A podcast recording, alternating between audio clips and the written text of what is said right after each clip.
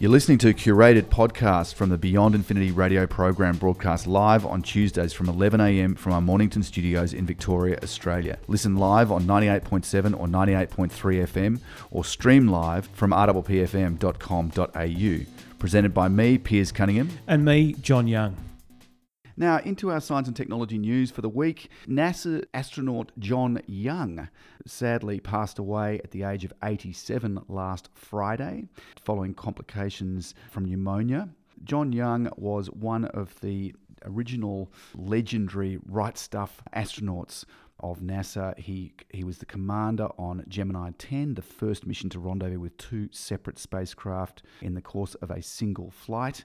He orbited the moon in Apollo 10, which was the dress for rehearsal for Apollo 11, and landed on the moon as commander of the Apollo 16 mission. He also was a commander on uh, STS 9, which was his final space flight, and that was on the Space Shuttle. He is survived by only five now of the original 12 men who walked on the surface of the moon. Gene Cernan was, I think, the last to die about a year ago. Still alive are Jack Schmitt from Apollo 17, Buzz Aldrin, Apollo 11, Alan Bean, Apollo 12, David Scott, Apollo 15, and Charles Duke, Apollo 16. So sad to see him pass away. He really was a legend of NASA. And just quoting from acting NASA Administrator Robert Lightfoot on the passing of John Young, he said, Today, NASA and the world have lost a pioneer. Astronaut John Young's storied career spanned three generations of spaceflight. We will stand on his shoulders as we look toward the next human frontier. John was one of that group of early space pioneers whose bravery and commitment sparked our nation's first great achievements in space. But not content with that, his hands on contributions continued long after the last of his six space flights, a world record at the time of his retirement from the cockpit. So there you go. And just another piece of uh, space news I thought I'd mention, sort of right up to date. After long delays, the Falcon Heavy test launch is set for early February with a pad test fire to be conducted within days of now. Now, this rocket, it's a SpaceX rocket, Elon Musk's company. It's twice as powerful as any other rocket that exists at the moment.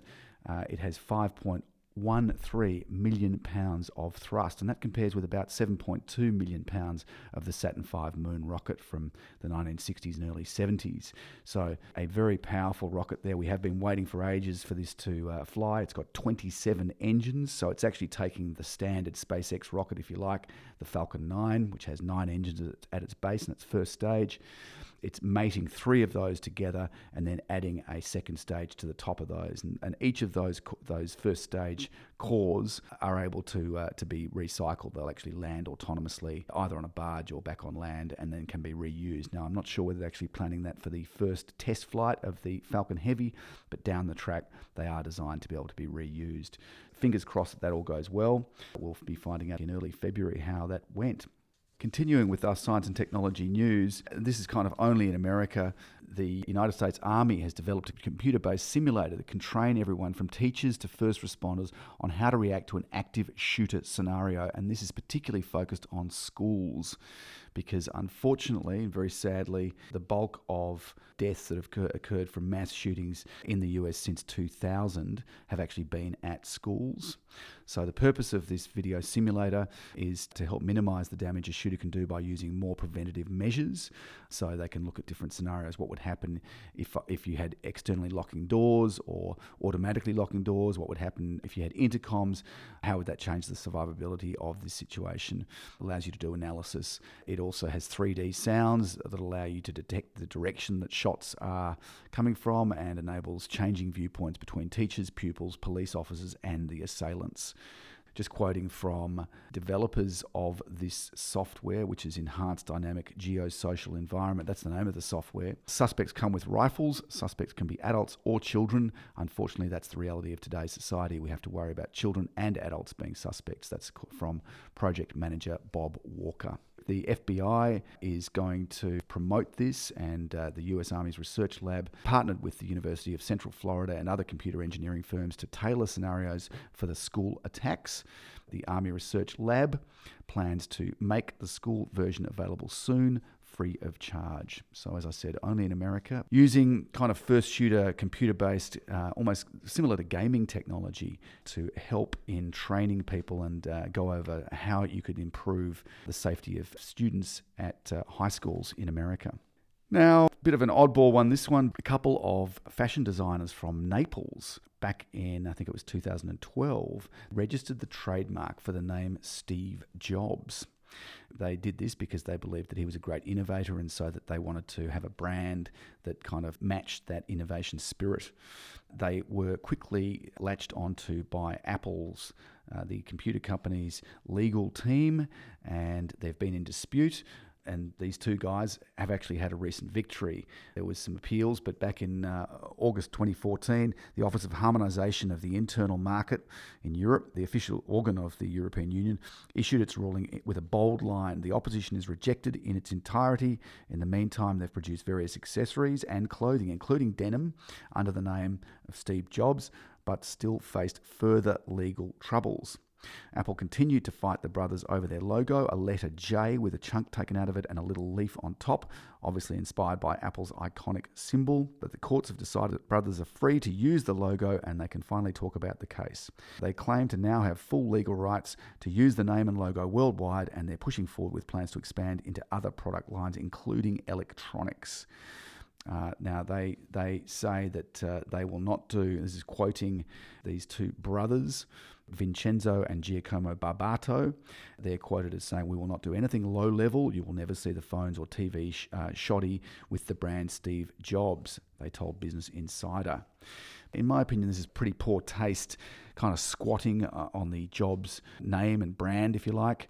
And uh, this whole legal thing has really just been a, a great way of generating some free publicity keep an eye on our website because we have got a feature coming up about Apple slowing down older phones via software updates. It's been in the news a bit lately, so keep an eye on our website beyondinfinity.com.au for more information on Apple. Moving on with the news, a man has been arrested in the United States, a guy called Michael Neu from Slidell near New Orleans. Uh, he has been described as the, in quotes, Nigerian prince, and he helped swindle people out of thousands of dollars as a middleman acting for the Nigerians who are famous for conning people by sending, uh, you know, spurious emails which uh, promise to do all sorts of things, transfer money into accounts, give you a hu- absurd interest, allow you to collect from a will where you're the recipient of a million dollars, and then you wind up sending through personal information, and this can be used to con people out of their money. So this man, by the sound of things, is kind of a, a fairly small link in the chain. He has been charged with participating in hundreds of scams and will face 269 counts of wire fraud and one count of money laundering. So chipping away at the Nigerian scams that uh, seem to be uh, proliferating on the internet have been actually been around for years. And finally, Bitcoin, as I mentioned at the top of the show, it's corrected a bit recently. It's been down as much as about 30% in the last month, but it has gone back up again. But it seems that a lot of people have been piling into digital currencies. It took a while. They had to sort of see these incredible reports of, uh, of massive profits and people becoming sort of overnight billionaires, that kind of stuff, or multi-millionaires from early investments in the cryptocurrency. It now seems that other digital currencies are, are, becoming very popular. Ripple, the second largest cryptocurrency by market cap, rose 11.5% in recent times. Ethereum, the third most popular, rose uh, about 17%, and that's another all time high. Another cryptocurrency, Stellar, is in eighth place by market cap, grew a whopping 36% in the lead up to Christmas, which brought its price to a record high of 665. Now, that's not the latest price for those. This uh, report was generated back in, uh, I think, late December what I thought was interesting is is how you know Bitcoin's come off. It's actually seen an increase in the value of some of the alternatives to Bitcoin that may offer some better technologies to what Bitcoin does. Bitcoin's been quite uh, largely stagnant in terms of development in recent times, whereas some of these other cryptocurrencies have been extremely, you know, busy in developing and tweaking their, their uh, the features and benefits that they offer. Certainly, there's been hordes of investors piling into the crypto space.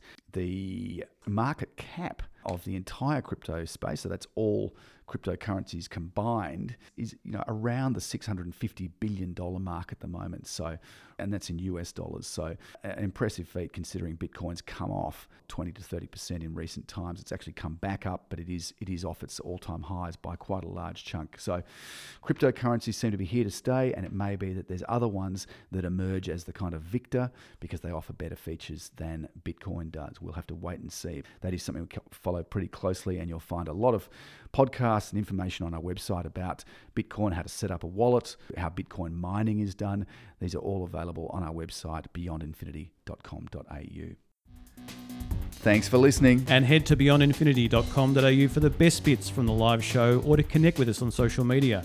We welcome your feedback and suggestion for future shows.